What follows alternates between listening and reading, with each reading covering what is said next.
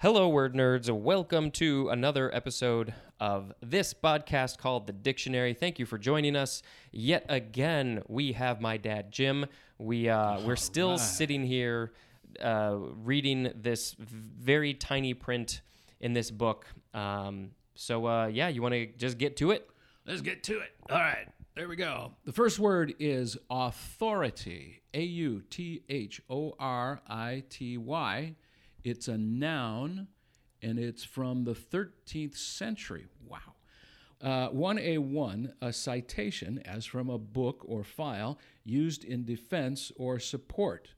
And then 1A2, the source from which the citation is drawn. 1B1, a conclusive statement or set of statements as an official decision of a court. Uh, then 1B2, a decision taken as a precedent. 1B3, no. Yep, you got it. 1B3? Good job. 1B3, testimony, That's our synonym. synonym. C, an individual cited or appealed to as an expert. 2A, a power to influence or command thought, opinion, or behavior. 2B, freedom granted by one in authority. And the synonym, synonym is, since we're in the Christmas season, it's the synonym that's cinnamon. Right is the synonym. And that's R I G H T. Right. Correct. 3A. Uh, persons in command, specifically government. B, and this is 2B. Three- 3B. 3B. 3B. A governmental agency or corporation to administer a revenue producing public enterprise, the tr- such as the Transit Authority. 4A. Grounds, warrant. And those are Those synonyms. are synonyms. Grounds, war- grounds, warrant, such as had excellent authority for believing the claim.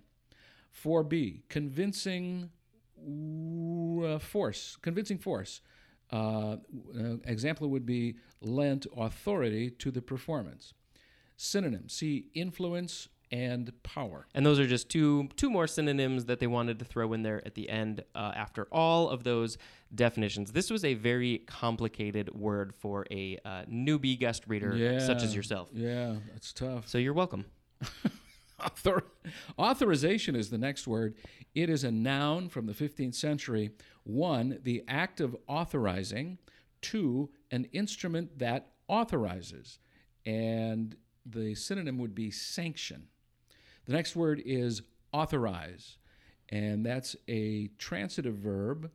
Uh, and the forms of it are authorized and authorizing, comes from the 14th century. Uh, one, to establish by or as if by authority. And the synonym would be sanction, a, customi- a custom authorized by time. Oh. And that's our example. That's our example, a custom authorized by time. Number two, to invest, especially with legal authority. And the synonym is empower, such as authorized to act for her husband. Three, and that's archaic, the synonym is justify, 1a, authorizer, which is a noun. The next word is authorized version. Oh, it's two words. We get two for one. Authorized version is a noun from from 1814. It's a revision of the English Bishop's Bible carried out under James I, published in 1611 and widely used by Protestants, also called the King James Version. Were you named after uh, James the First? He was named after me. Oh yeah. The next word is authorship, and that's a noun from 1710. One, the profession of writing. Two, the source as the author of a piece of writing, music, or art. Number three, the state or act of writing, creating, or causing. The next word is autism, a word that we hear a lot. That's a noun from 1946. A variable developmental disorder that appears by age three and is characterized by impairment of the ability to form normal social relationships. I've felt that way at times. By impairment of the ability to communicate with others and by stereotyped behavior patterns. Autistic is an adjective or a noun. Autistically is an adverb. The next set of words is autism spectrum disorder. It's a noun first seen in 1992. Any of a group of developmental disorders, such as autism and Asperger's syndrome, marked by impairments in the ability to communicate and interact socially and by the presence of repetitive behaviors or restricted interests, also called autistic spectrum disorder or pervasive developmental disorder. And uh, we're going to take a little sidebar here because I, I did want to comment on uh, autism, autism spectrum disorder. I've been thinking about commenting on it for a while. Um, after watching the word a, uh, the show atypical, uh, which I've which we actually talked about a number of episodes ago, uh, I sort of realized that I feel like I'm slightly on the autism spectrum. Really? Um, uh, and uh, so, you know, I didn't plan to have you here for this episode, but I don't know how much or how much experience you have with people with autism, but the little bit that you know, uh, would you agree, disagree? How? What's your experience? You know, seeing me grow up, and you know, what are your thoughts on that? Hmm. Uh, well, in high school, we had you tested, and you came out very strongly in some things and not so strongly in others. and and you know for some backstory the reason i was tested was because i had a lot of issues in you know in english classes writing reading and writing. Um, not that i couldn't read or write it was just more of um, it was difficult. It was it was hard to comprehend what i was reading and you know i wasn't a very good writer in terms of you know the you know the, the content of what i was writing. Uh, you know so yeah there, there was definitely it seemed like there was some sort of lag uh, maybe i had a learning disability or something like that It was something that you just uh, never. Um, I don't know if you do now, but at the time when you'd be reading a book in English and they would talk about the theme, and it was like it just went over your head. Oh, It just, still- you could still not get a theme, and and putting it into words, putting it into sentences, was like pulling teeth. But, Sure. but um, but do math in your head. That's a totally different story. Yeah, so, it w- very clear that I was much better at math and science than English. But on the other hand, uh, socially, I don't know anybody who's better. So, if, Well- if, if autism has to do with social interactions, I I would would agree and agree and disagree. Um, I think, especially when I was younger, uh, you know, this is this is a long sidebar and apologies, but you know, my my my uh, my regular listeners are aware that I get off on tangents sometimes. Um, yeah, when I was younger, um, I think social cues was kind of a thing. Um, to this day, I'm not very good at small talk, m- meeting somebody for the first time.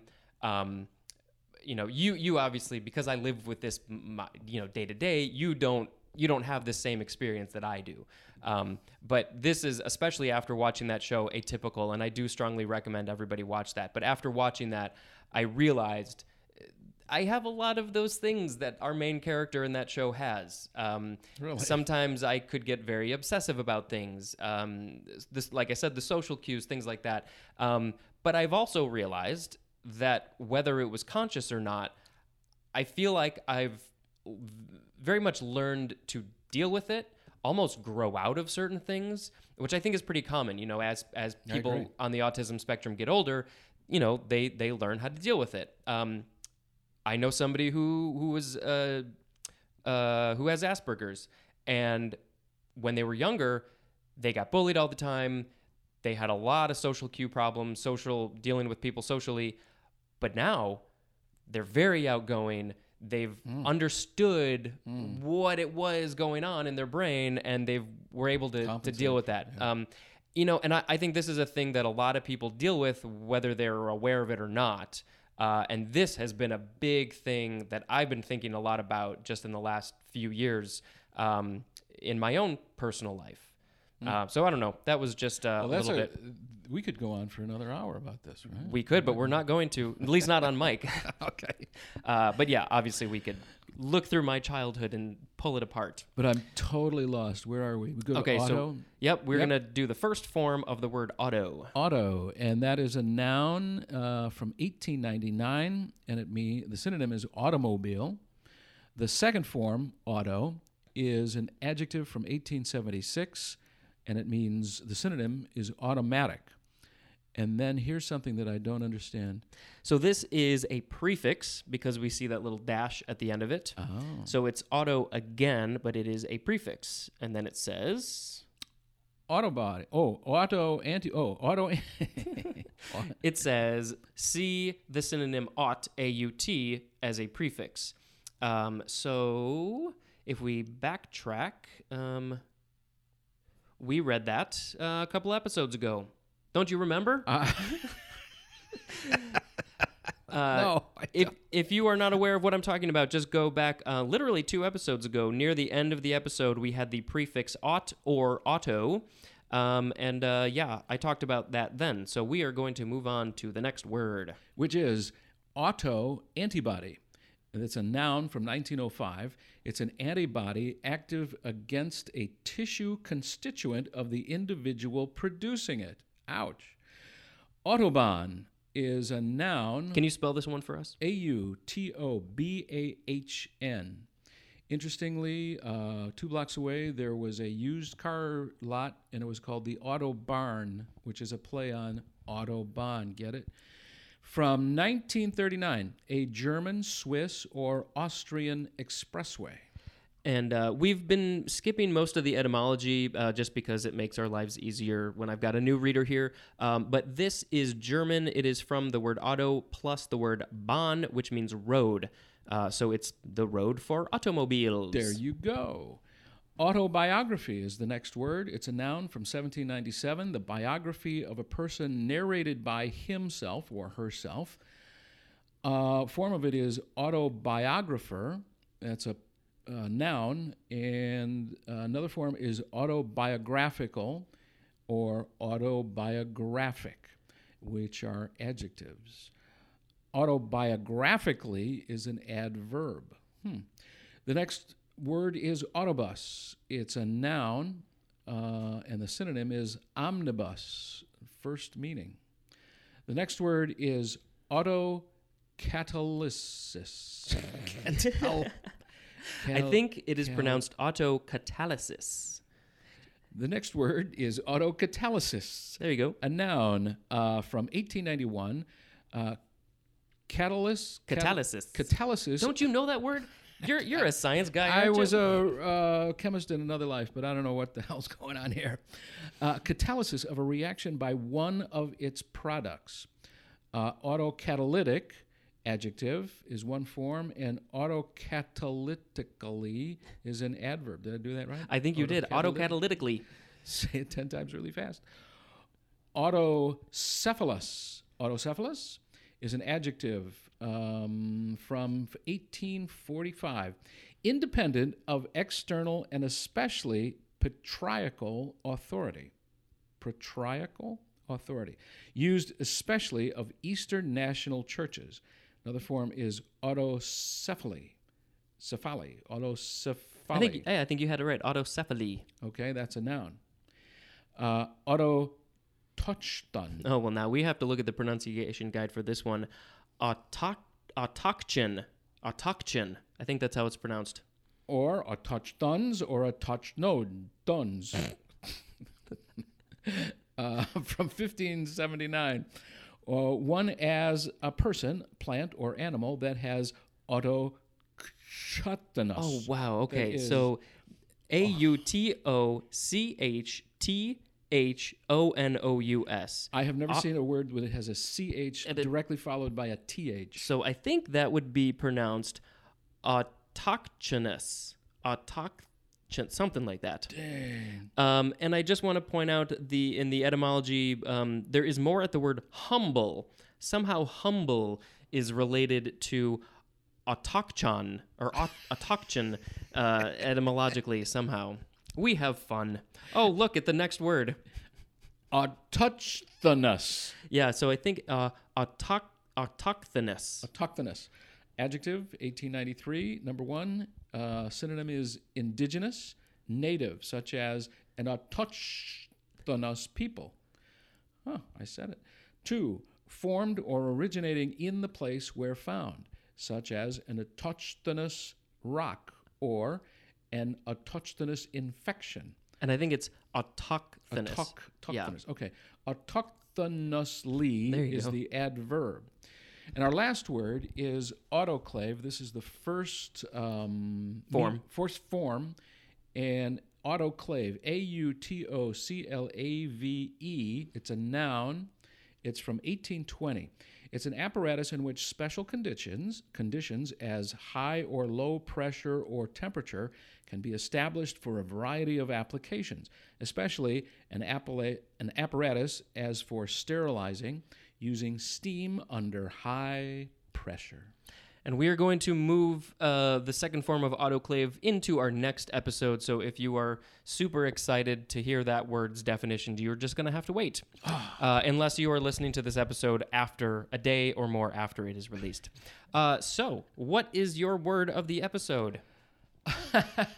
Um, we, we had a, a good talk about autism, so that would have to be my choice. Yeah, I Because there's probably a- would have picked that as well. There's a lot to it. There's a lot of things that it opens the door to in conversations. Yeah, it's a very complicated subject, uh, both you know in somebody's day to day life who who is on the autism spectrum, or politically. Obviously, there's a lot of discussion about you know what causes it. Eh, You know, nature versus nurture is a whole big ball of wax that there's no scientific anything. You can't predict anything about that. Um, uh, so yeah, it's uh, who knows why things like that happen. Who knows why some people are more or less on that spectrum, uh, and it is absolutely a spectrum. Um, you know, just like a lot of things in life, I feel like I am way very far on one side of it, but I definitely feel like I am on it, uh, and I think everybody is on it to some degree. Right? Um, It's a very complicated thing. Uh, so